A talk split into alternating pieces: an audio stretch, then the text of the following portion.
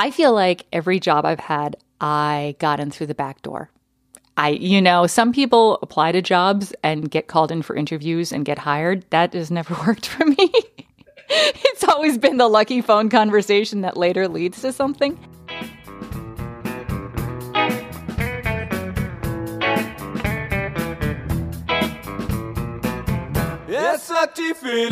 Bar,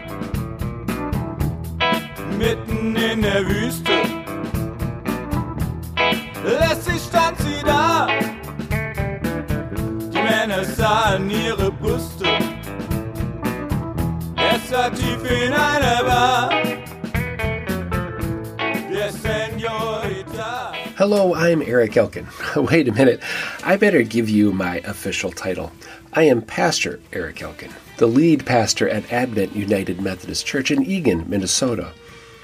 A couple of years ago, I created a podcast called Ordinary Voices.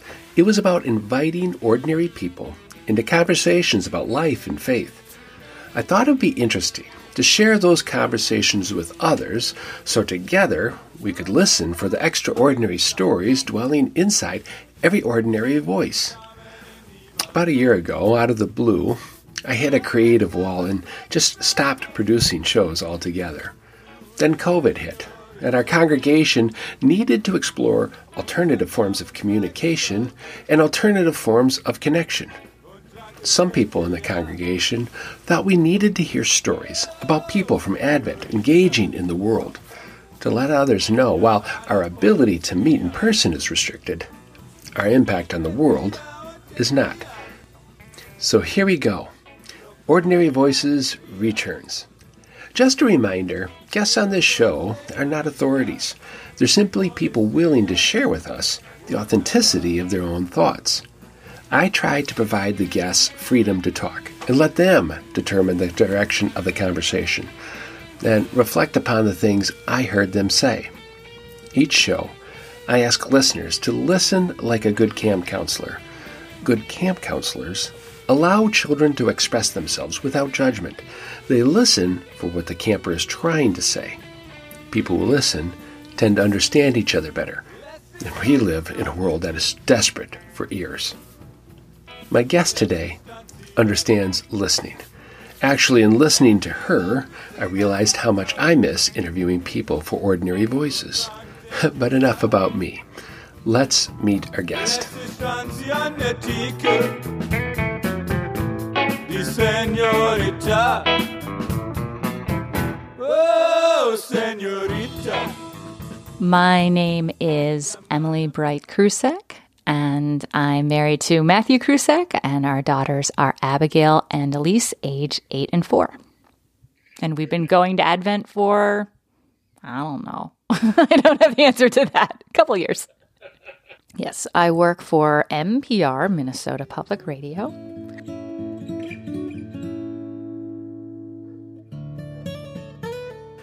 If you saw Matt and Emily sitting in a church pew, worshiping at Advent, you'd probably assume they were Minnesotans, born and bred. I mean, come on. What's more Minnesotan than working at Minnesota Public Radio? and Matt, like many people in our congregation, has a passion for canoeing in the Boundary Waters canoe area. The first time I looked at their family, I said, hmm, the women are strong, the men good looking, and the children are definitely above average. Yet, like all people, our personal stories are not always visible in a public setting. Emily's short introduction is like a church directory names, ages, and job. The personal story, the part we cannot see, is not about how the Bright Krusek family got to Advent, but how Emily got to Minnesota Public Radio, and what we can learn by listening to her story. First of all, Emily is not a Minnesota native.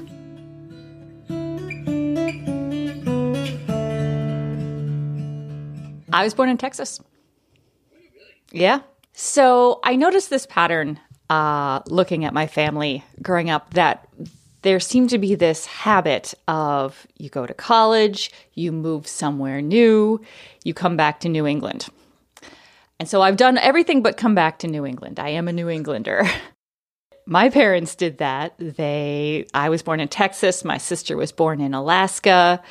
Um, then my dad switched from working in oil to working in finance, and we moved to Connecticut, where I lived from the time I was four. So I um, trained myself out of saying wicked and things like that in high school because I didn't want to sound tied to where I'm from.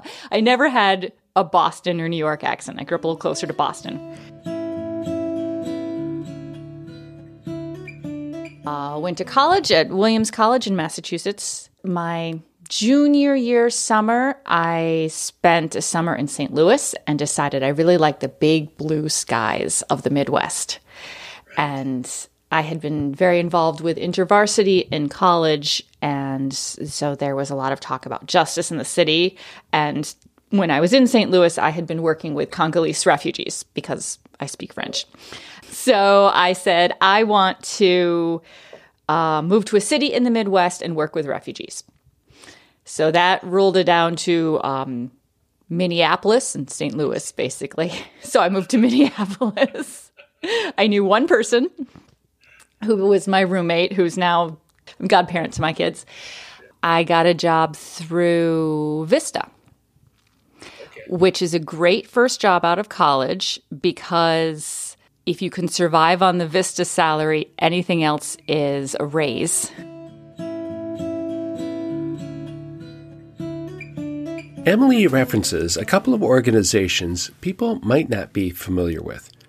InterVarsity is a vibrant college campus ministry that, according to their website, establishes and advances witnessing communities of students and faculty.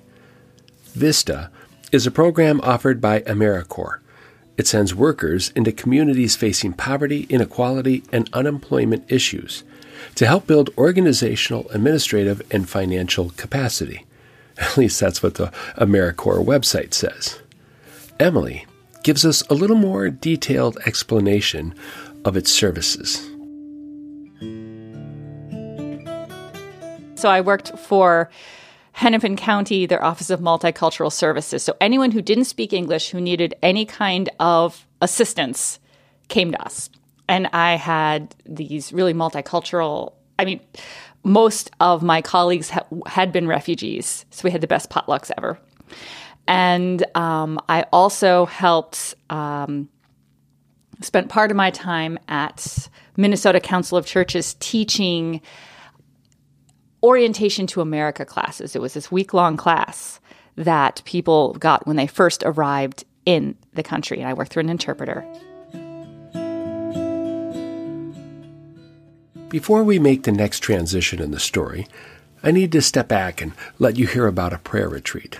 It was a prayer retreat Emily went on when she was a senior in college. Let's listen to her tell about it and why it was important. My senior year of college, I was really freaking out about what the future would hold because there were all of these options. It was where in the world do you want to live? And what in the world do you want to do? And I remember I had gone to a prayer retreat and my and my prayer was I can't figure out whether I want to be a poet or work with refugees. Like somehow these are mutually exclusive, but at the time they so I just I was so hung up. I just couldn't figure it out. Well, and the answer that I got because it's one of two times in my life I feel like I've heard the voice of God. And you know how the voice of God is not translatable?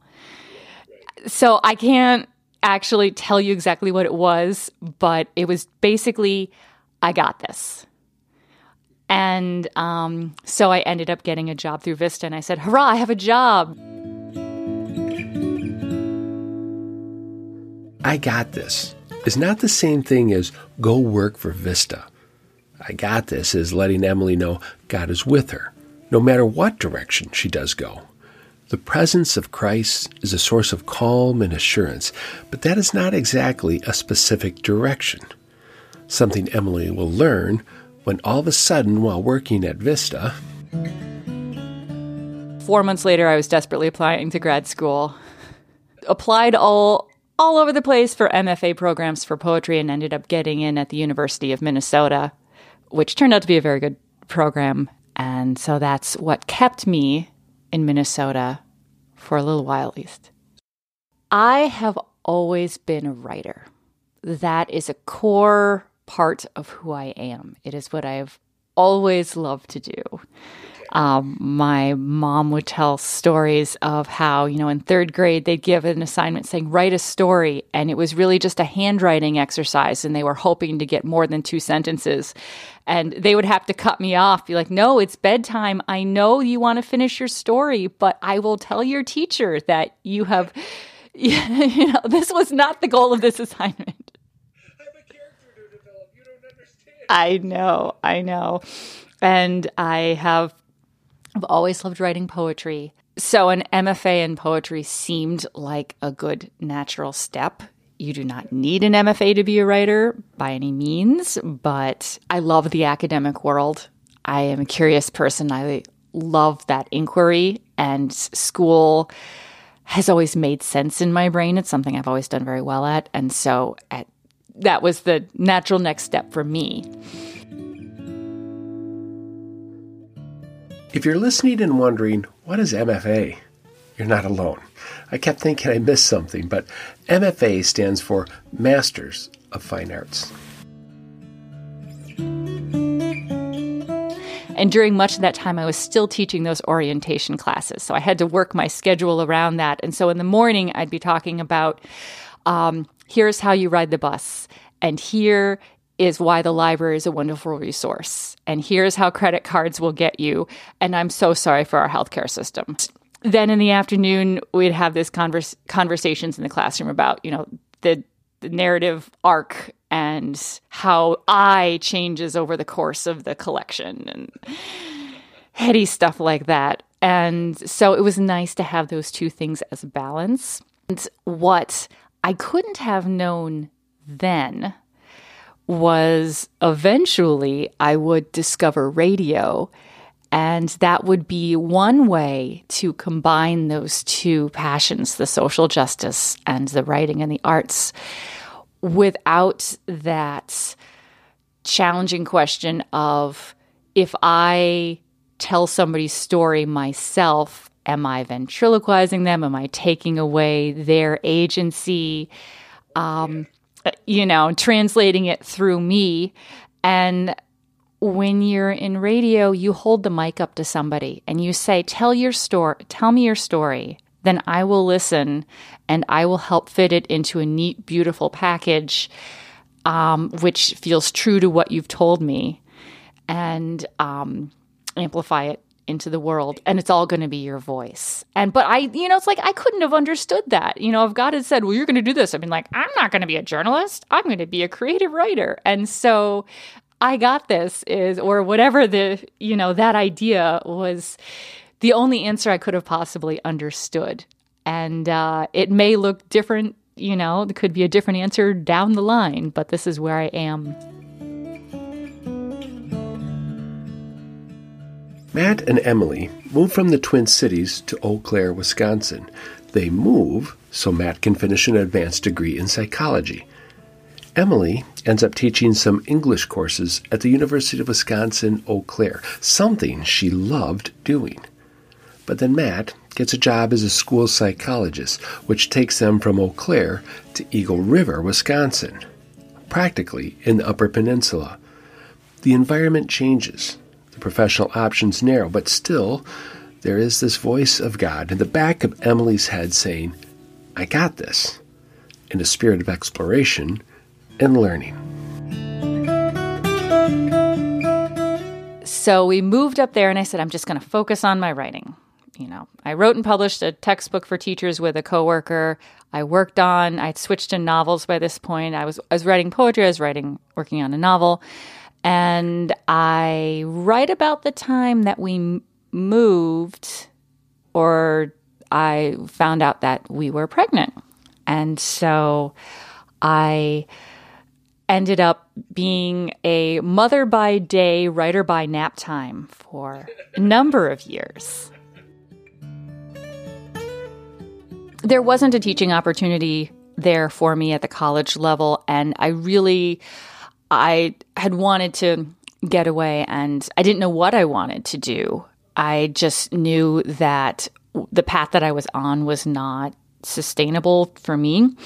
And um, so, but it would, I, and I really wanted to be, we really wanted to have a parent who was raising our, our kids. And so, but my brain was really hungry and I didn't know very many people at all uh, for quite a while. And so I was listening to the radio and I was listening to TED Talks.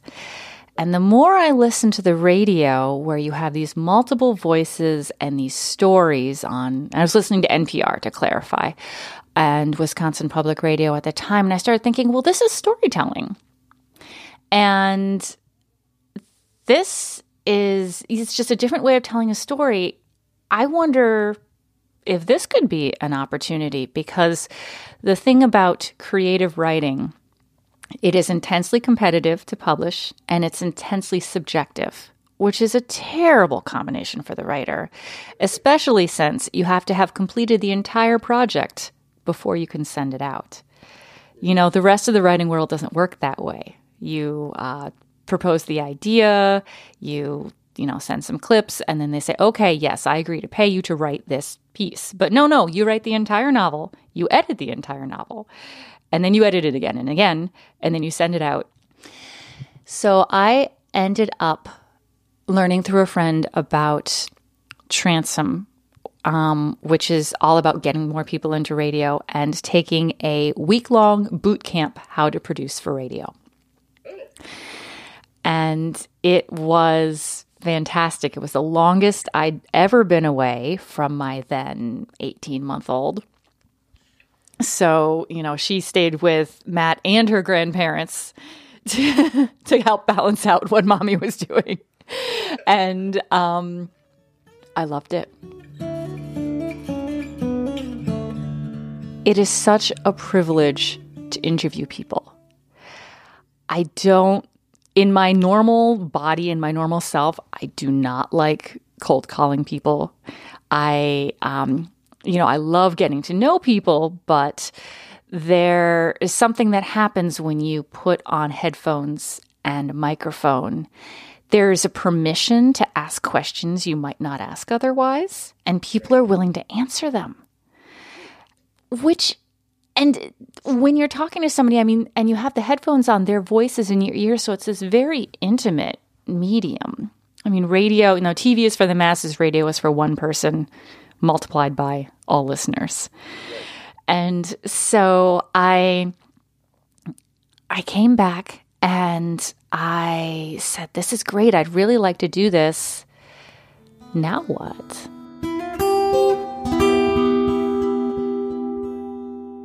Listening to Emily describe the privilege of interviewing reminded me why I started Ordinary Voices in the first place and why the hard work was worth it. Maybe you don't have a microphone and a professional purpose to listen to someone's story, but it's still a privilege to listen.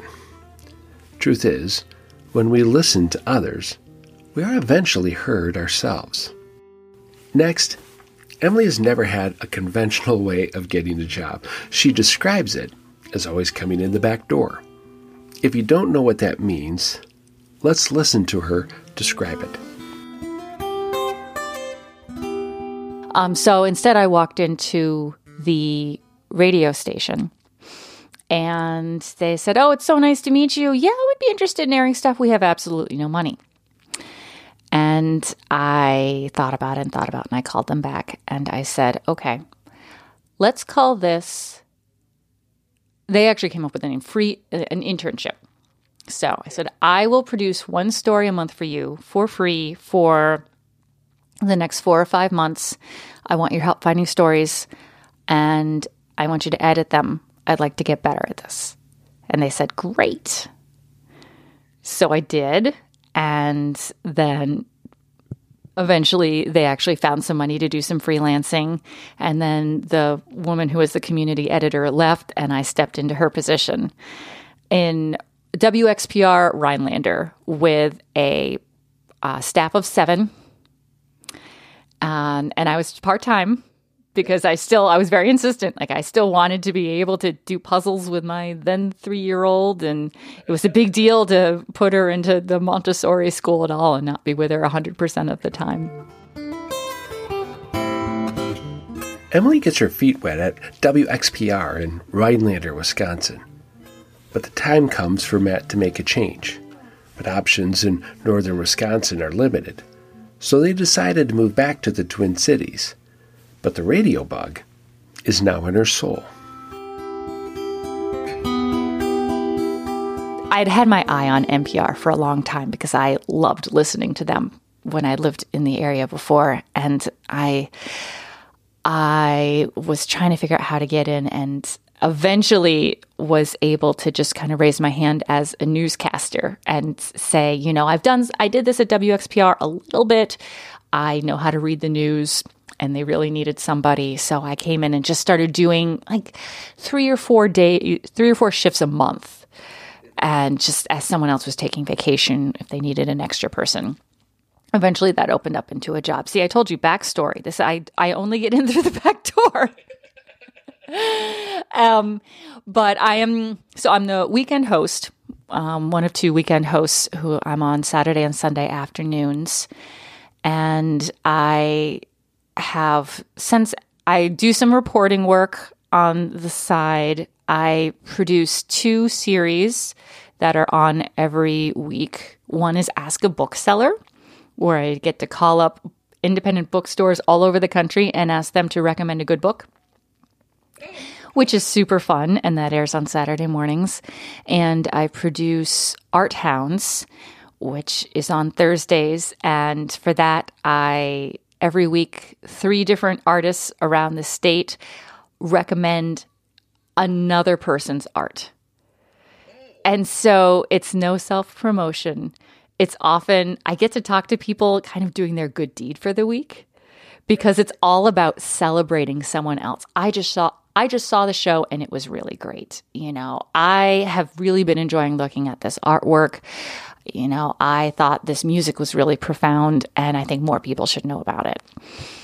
So that's what I produce. I didn't create it at all. It's been around for 11 years. I'm the third producer who's worked on it. Um, and it's been a really neat thing to move into. So my work week is half arts and books, and with that, a good deal of looking at some some looking at people, some finding people to talk to, and some looking at little waveforms of audio and putting them in the right order so they sound good. And half uh, listen running the soundboard and listening to the news and reading, you know, assembling and reading the news on air, top of the hour, and weather and continuity and things like that.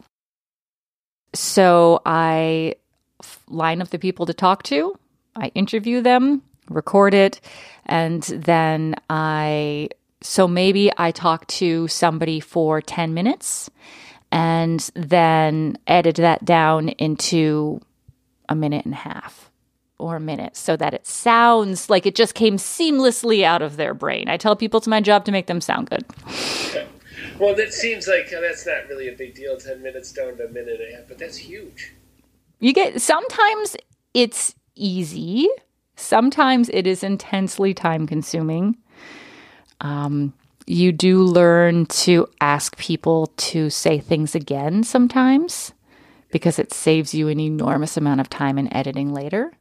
But there are absolutely times where you're just engaged in the conversation and then you go back and listen and say, oh, shoot, I didn't get this key piece of information. The story of Emily's professional life began at a prayer retreat with the voice of God saying, I got this. Again, those words are not detailed directions about her life. She was, at the time, a young woman with dreams and passions. She had a passion for social justice, a desire to write creatively, and a trust in God. Now she is married, had children, and moved several times. She has served, learned, taught, played. So it begs the question is she happy now with what she's doing? I do enjoy what I'm doing. I um I really like having variety. And I find that radio has a lot of the things that I liked about teaching, which is public speaking and connecting people with resources and being in a space where ideas are being discussed and debated. Those are things that I really appreciate. And it does, I mean, because my schedule is a bit varied week to week, I um, I'm able to fit in some writing too, and not every week, but I try. Um, and just kind of, I, have a reasonable work life balance right now, which I really value because my kids are eight and four, and they are currently, as of this week, um, the week before Thanksgiving, they've gone to distance learning. Right. So um, it's, I really, I think we're going to look back on COVID years later.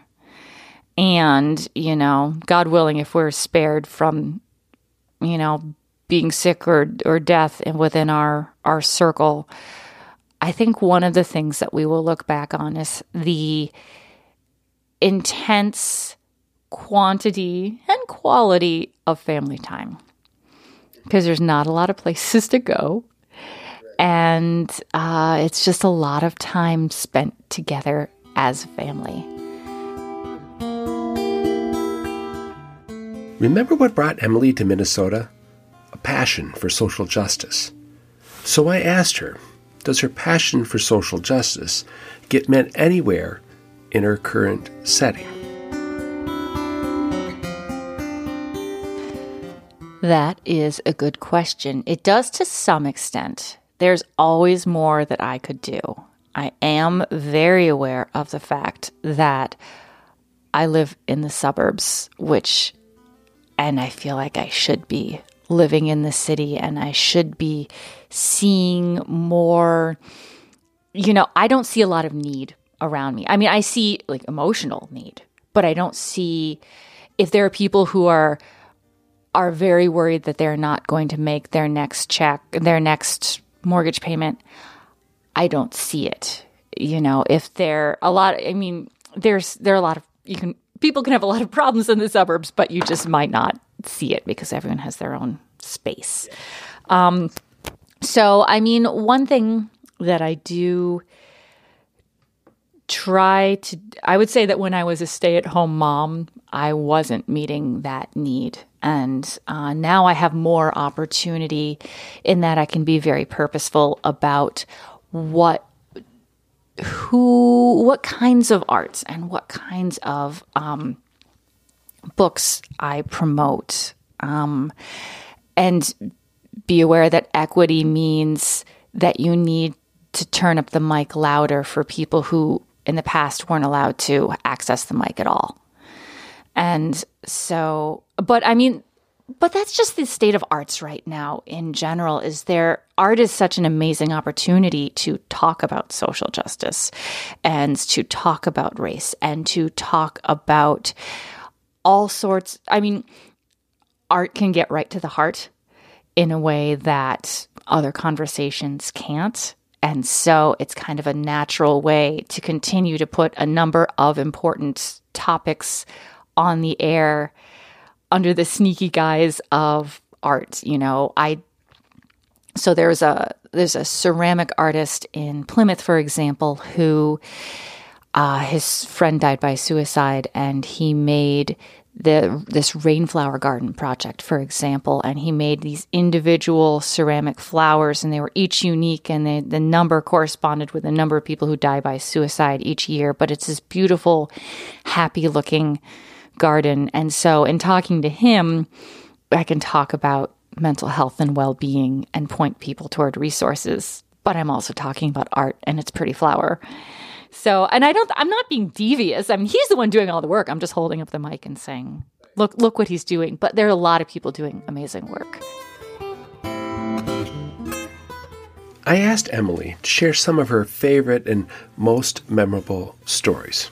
And this is how she responded. Actually, when I was producing stories in northern Wisconsin, I talked to some amazing artists. I talked to a chainsaw artist. Oh, really? A guy who carved statues by chainsaw. I talked to a premier violin maker who lived on a lake in the middle of the woods and got to see what it what it went into making violins and uh, luthier I think is I think is the word. Um, and the very first story I ever did was a man who made harps. And I picked him because harps make sound and I knew I needed sound in radio. And so I was strategic.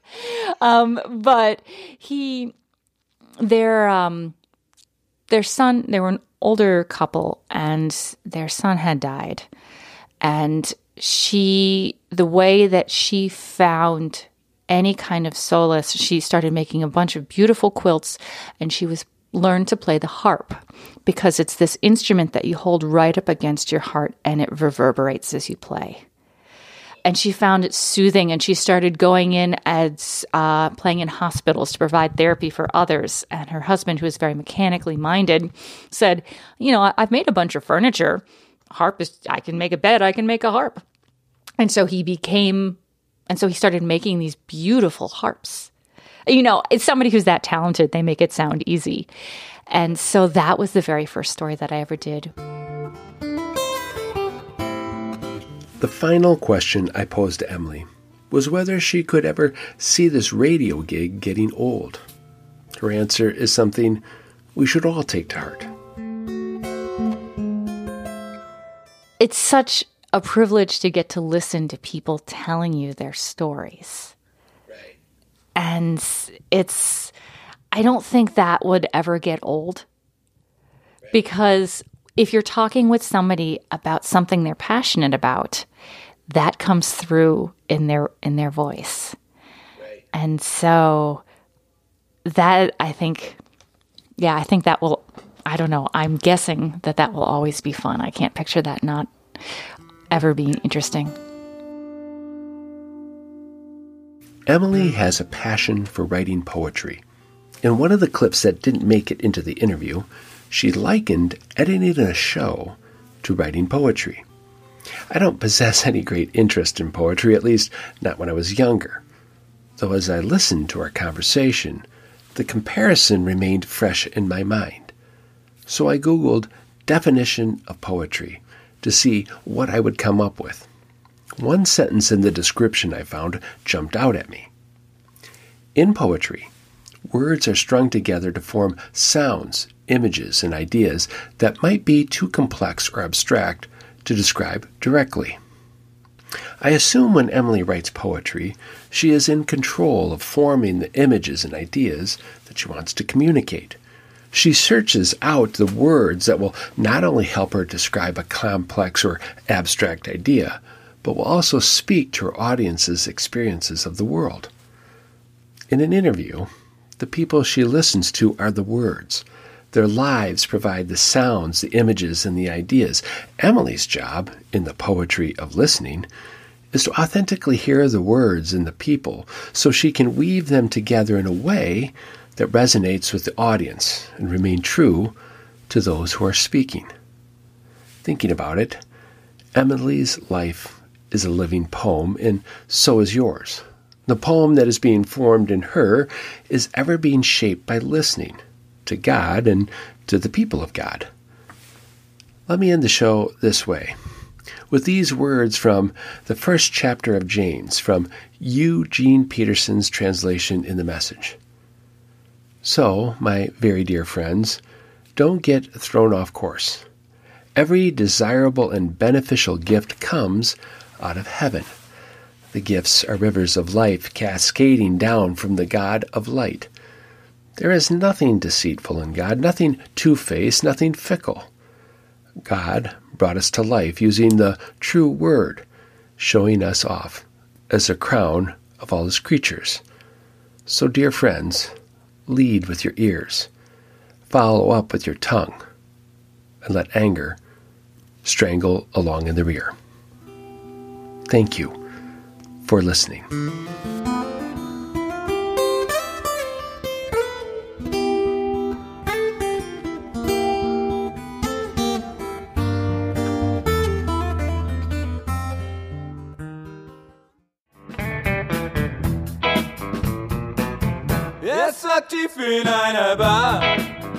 That's our show. I want to thank Emily for sharing, and I want to thank you for listening. In the days ahead, lead with your ears. You just may discover a great story. If you don't find a great story, you can always find one at Advent United Methodist Church. You can join us for online worship on our YouTube channel, Advent UMC Eagan. Or check out other Ordinary Voices interviews and offerings on the website ordinaryvoices.org. Now, on behalf of all Ordinary Voices, thanks for listening, and I look forward to the next conversation.